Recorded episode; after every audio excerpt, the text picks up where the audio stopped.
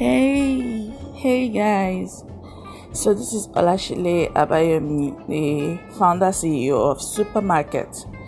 And this is my introduction to my podcast.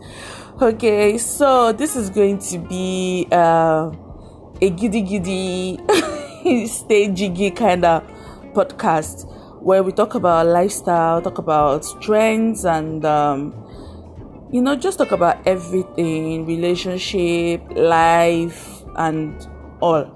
I might be the only one doing it for the first few times, and I might have a guest over over time. So please stay with me. It's going to be very, very interesting. I hope this is not the one that you have to judge me.